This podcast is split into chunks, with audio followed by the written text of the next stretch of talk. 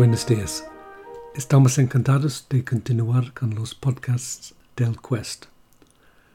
Antes de seguir con la experiencia de Jung con la metafísica tibetana, será útil cubrir algunos elementos básicos de la enseñanza budista, ya que el budismo es el fundamento de la espiritualidad tibetana.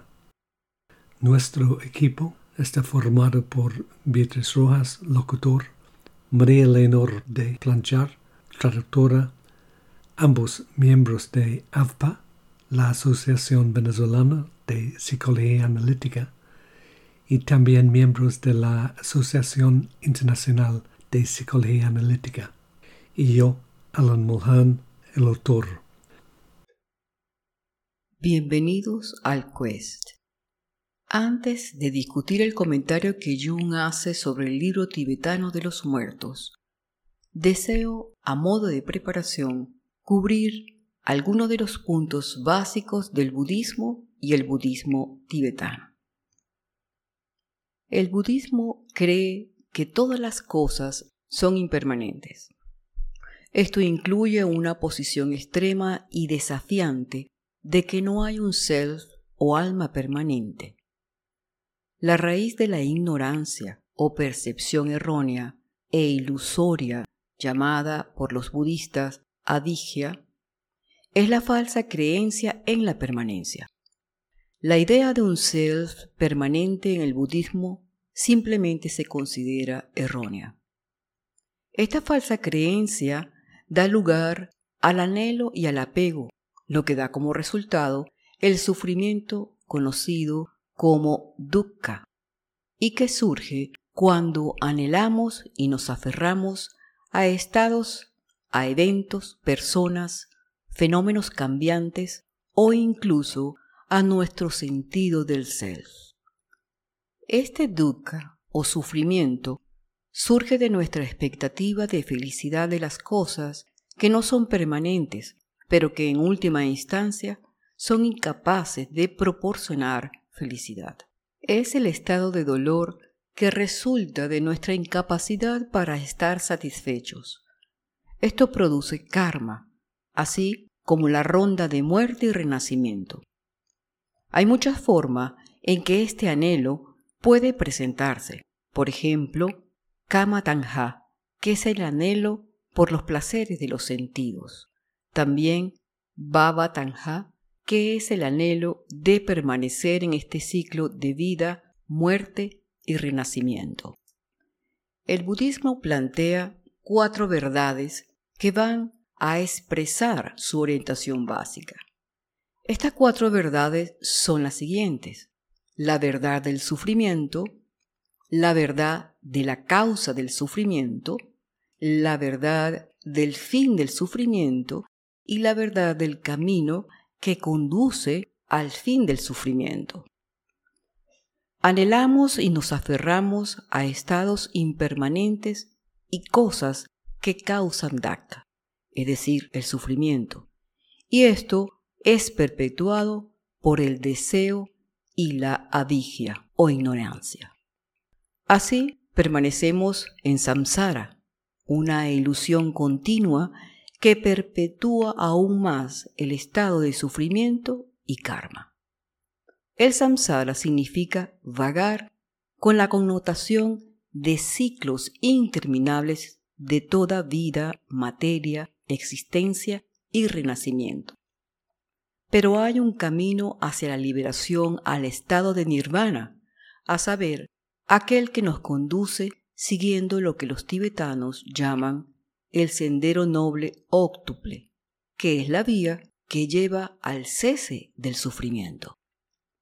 En todos los elementos de este noble camino, la palabra correcto va a significar para el budismo plenitud, coherencia, ideal y perfección. Entonces tenemos los siguientes elementos en este sendero noble. Entendimiento correcto, conducta ética, discurso correcto, buena acción, modo de vida correcto, disciplina mental, esfuerzo correcto y atención correcta. Si el anhelo cesa, también cesa el sufrimiento o dukkha, cesa también el karma. El camino budista hacia moksha o liberación es la lucha para terminar con el anhelo y el aferramiento a aquellas cosas que son impermanentes.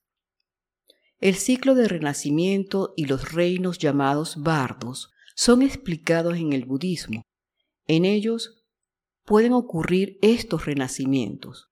Sus prácticas incluyen refugiarse en el Buda, seguir el camino noble y la enseñanza del comportamiento moral, el estudio de las escrituras, la práctica constante de la meditación, cultivar la sabiduría, la bondad amorosa y la compasión, y abandonar el anhelo y el apego. Haré ahora, muy resumidamente, referencia de lo que es la mente para la filosofía budista. La mente humana, en su esencia, se deriva de una mente universal que originó toda la materia, toda la vida y a nosotros mismos. En el libro Lankavatara Sutra, el Buda contrasta nuestra mente sensorial ordinaria, discriminatoria, con la mente universal, diciendo lo siguiente. La mente de los sentidos y su mente discriminatoria están relacionadas con el mundo externo que es una manifestación de sí mismo y se dedica a percibir, discriminar y captar sus apariencias ilusorias. La mente universal trasciende toda individuación y límites. La mente universal es completamente pura en su naturaleza esencial, subsistiendo sin cambio. Es libre de fallas de impermanencia, imperturbable por el egoísmo, imperturbable por distinciones, deseos o aversiones. La mente universal es como un gran océano, con su superficie ondulada y alterada por la olas, pero en su profundidad permanece inamovible. En sí misma está desprovista de personalidad y de todo lo que le pertenece, pero debido a las impurezas de su rostro, es como un actor que representa una variedad de roles entre los cuales tiene lugar un funcionamiento mutuo y surge el sistema mental. Otro tema importante a destacar en la filosofía tibetana es su arte. Una pintura tibetana lleva el nombre de tanka, que quiere decir algo que se enrolla, algo como un pergamino. Es un tipo de pintura que se hace sobre una superficie plana. Es una forma de arte religioso basado en mandalas o diagramas místicos. Una de las más famosas de estas pinturas es quizás el Tanka que muestra el ciclo de la vida, la muerte y el renacimiento y es conocido como ciclo de vida. Se exhibe afuera de muchos templos y santuarios en el Tíbet y la India. Suelen ser pintadas por monjes o por laicos bajo la supervisión de un lama suficientemente preparado en los textos sagrados. Hay una preparación espiritual necesaria para hacer este arte.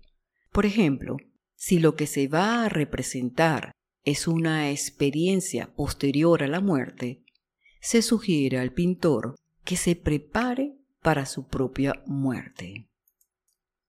En el buscador online encontraremos una multiplicidad de imágenes referida a la pintura del lienzo tibetano del ciclo de vida que aconsejamos revisar.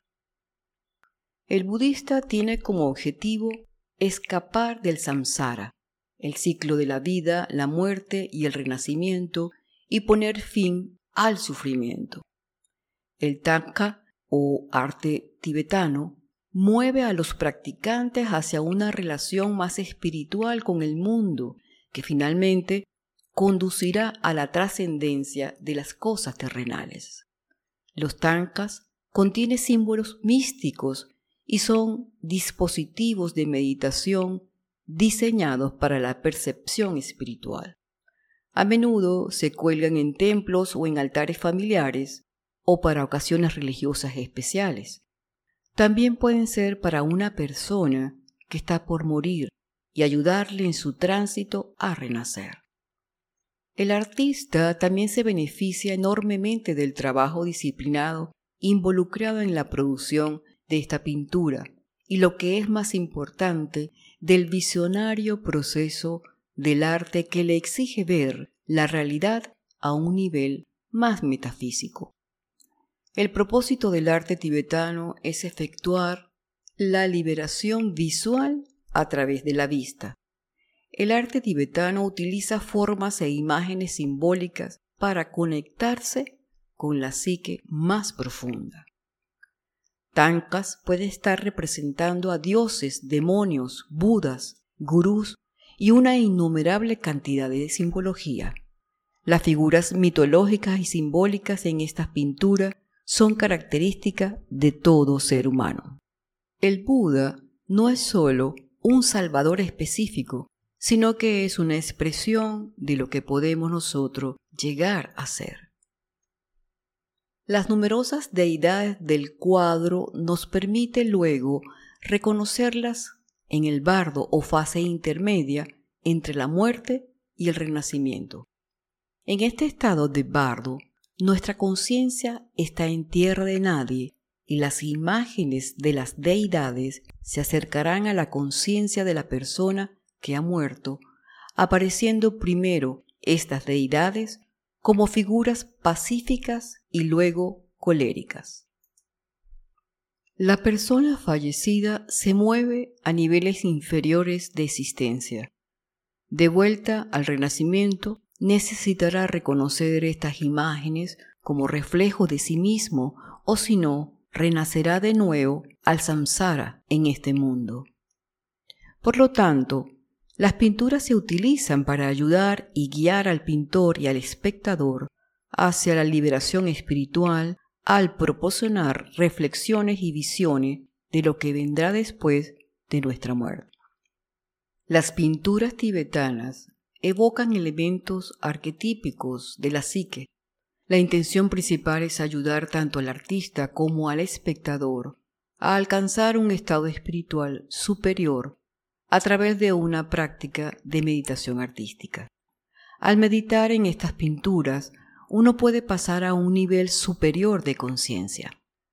Esta rueda de la vida está en manos del Señor de la muerte. Está dividida en seis segmentos que representan en lenguaje tibetano a las llamadas locas o reinos en los que podemos nacer. Estos son el reino celestial de los dioses, el reino de los celosos dioses guerreros, el reino de los fantasmas hambrientos, que son criaturas poseídas por una codicia insaciable, con estómagos y apetitos enormes, pero con bocas pequeñas. También está el reino del mundo de los seres humanos, el reino de los animales y el reino del infierno. Dentro de la rueda hay dos círculos concéntricos, uno externo y otro externo. El extremo muestra los caminos ascendentes y descendentes con almas atravesándolos mientras que el círculo interior contiene tres animales, un cerdo, una serpiente y un gallo. Estos animales representan los tres venenos o fuerzas que perpetúan los ciclos de nacimiento y muerte y son los responsables del sufrimiento en esta vida. El cerdo, en el centro, representa la avidia o ignorancia, cuya única solución es la sabiduría espiritual o prajnaparamita. De ello se deduce que las experiencias transpersonales son vitales para corregirlo. La serpiente o segundo veneno representa la agresión que en la especie humana alcanza una malignidad sin precedente en el resto de la naturaleza. El tercer veneno es el símbolo del gallo, que es la lujuria, el deseo y la codicia insaciable. Estos tres venenos son seguramente los responsables de gran parte de la oscuridad en la especie humana.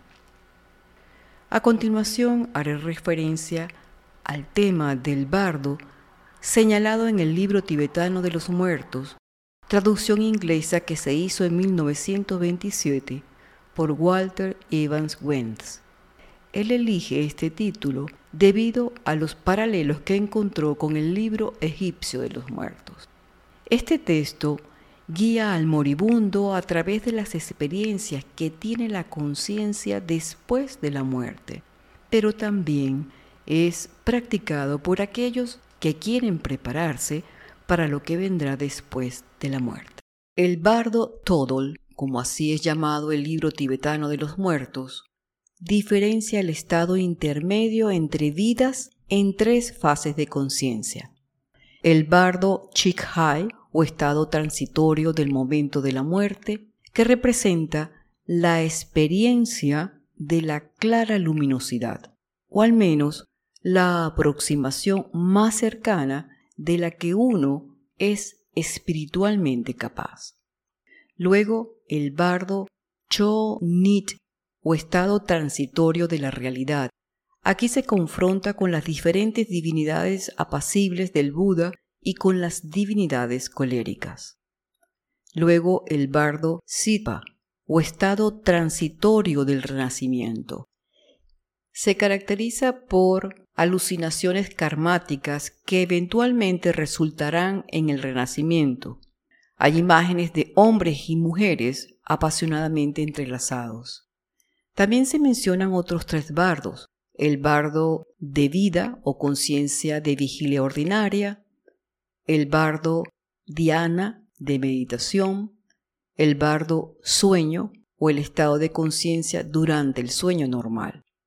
Juntos, estos seis bardos forman una clasificación de estado de conciencia en seis amplios tipos. A continuación, voy a hacer referencia a dos capítulos del reconocido libro llamado El libro tibetano de la vida y la muerte publicado por Riponche Sogial en 1992. El capítulo 16, llamado El Fundamento o la Base, nos dice que en la muerte se revela nuestra verdadera naturaleza.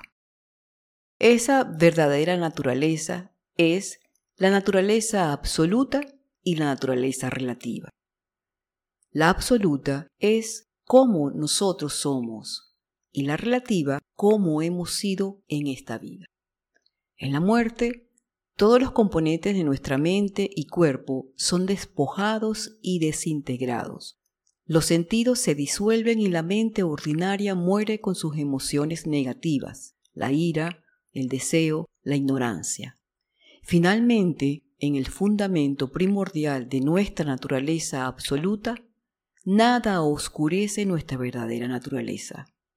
Esto se llama la luz diáfana o la luminosidad fundamental o también el amanecer de la luminosidad fundamental. El libro tibetano de los muertos dice que la naturaleza de todo es abierta, vacía y desnuda como el cielo, vacío luminoso, sin centro ni circunferencia, amanece la pura y desnuda Ritpa, que es la luz diáfana, de origen propio, que desde el principio nunca tuvo nacimiento. Esta experiencia es la gran oportunidad para la liberación durante el proceso de la muerte.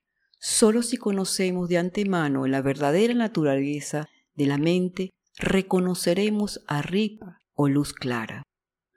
Esto lo obtenemos a través de la meditación.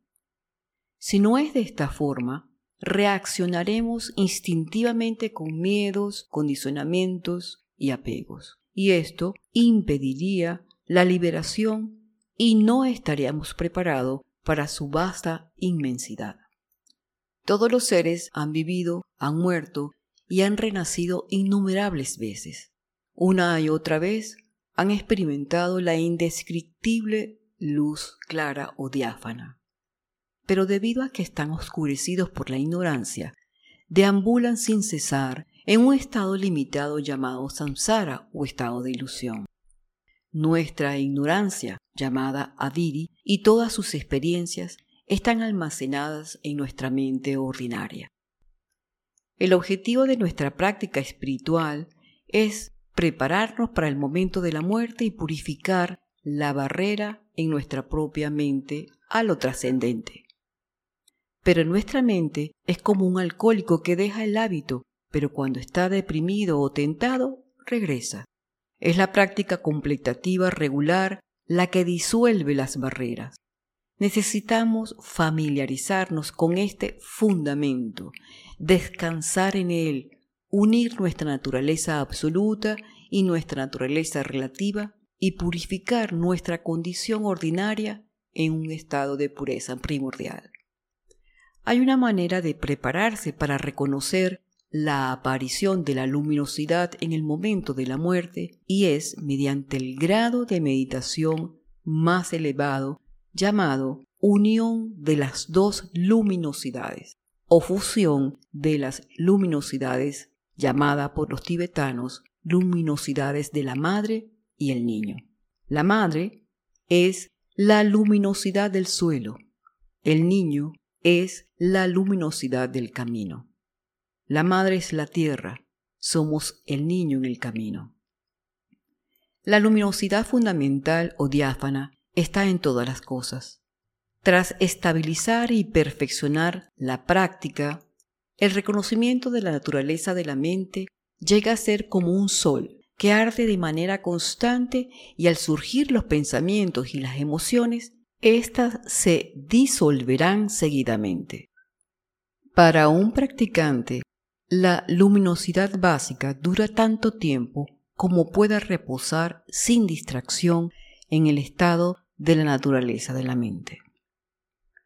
En el capítulo 17 llamado El resplandor intrínseco se nos comenta. En el momento de la muerte, cuando surge la luminosidad base, el practicante experimentado mantiene plena conciencia y se fusiona con ella, alcanzando la liberación. Si esto no se logra, no es posible pasar al siguiente nivel o bardo llamado bardo luminoso de Dharmata. En este bardo se experimenta la naturaleza intrínseca de toda la verdad desnuda e incondicional, la verdadera naturaleza de la existencia fenoménica. Este es un despliegue como de la oscuridad a la luz, es una presencia espontánea dentro de la extensión de la pureza primordial en la que la mente y su naturaleza fundamental se revelan a medida que la persona que ha muerto pasa al próximo bardo del devenir. Es esta la experiencia primordial de la base. Si puedes fusionarte con esta luz, se presentarán numerosas oportunidades para la liberación, la libertad y el nirvana. Esto no es nada fácil. Si escuchamos, por ejemplo, al compositor británico de principios del siglo XX, Edward Elgar, y su obra coral El sueño de Gerontius, vemos que hay una experiencia musical fenoménica en el momento en que Gerontius va llegando a la región de Dios. Se puede sentir aquí cómo va alejándose de la intensa luz por no poder soportarla, permaneciendo así en una estática agonía. Este bardo de Dharmata o Dharmata al que hacemos referencia tiene cuatro fases. Cada una de estas fases da la oportunidad para la liberación. La primera fase es la luminosidad, el paisaje de la luz. Aquí el espacio se disuelve en luminosidad. Se percibe lleno de luz, sonido y color. La estabilidad de esta percepción dependerá del dominio de la práctica. De otro modo, solo será un destello pasajero que ni siquiera nos daremos cuenta que ha sucedido. La segunda fase es la unión con las deidades. Si no se puede integrar la fase anterior, entonces los rayos de luz y color se integran y se funcionan en puntos de bolas de luz y emergen los mandalas de las deidades pacíficas y coléricas que parecen ocupar la totalidad del espacio. La tercera etapa es la sabiduría. Otro fino rayo de luz brota del corazón y de él fluye una enorme visión. Cada detalle permanece distinto y preciso. Esta es la exhibición de los diversos aspectos de la sabiduría que aparecen juntos en un espectáculo de alfombras de luces desplegadas y resplandecientes esferas de luz. La cuarta fase es la presencia espontánea. Si no puedes integrar lo anterior, entonces la sabiduría se disuelve en la presencia espontánea. La totalidad de la realidad se presenta en una imponente manifestación. Lo ilimitado de esta visión significa que esto está realmente más allá de nuestra propia imaginación. Se presentan todas las posibilidades, desde la sabiduría y la liberación hasta la confusión y el renacimiento. En este punto nos encontramos en la duda, pero con poderes de clarividencia, percepción y memoria extraordinarios.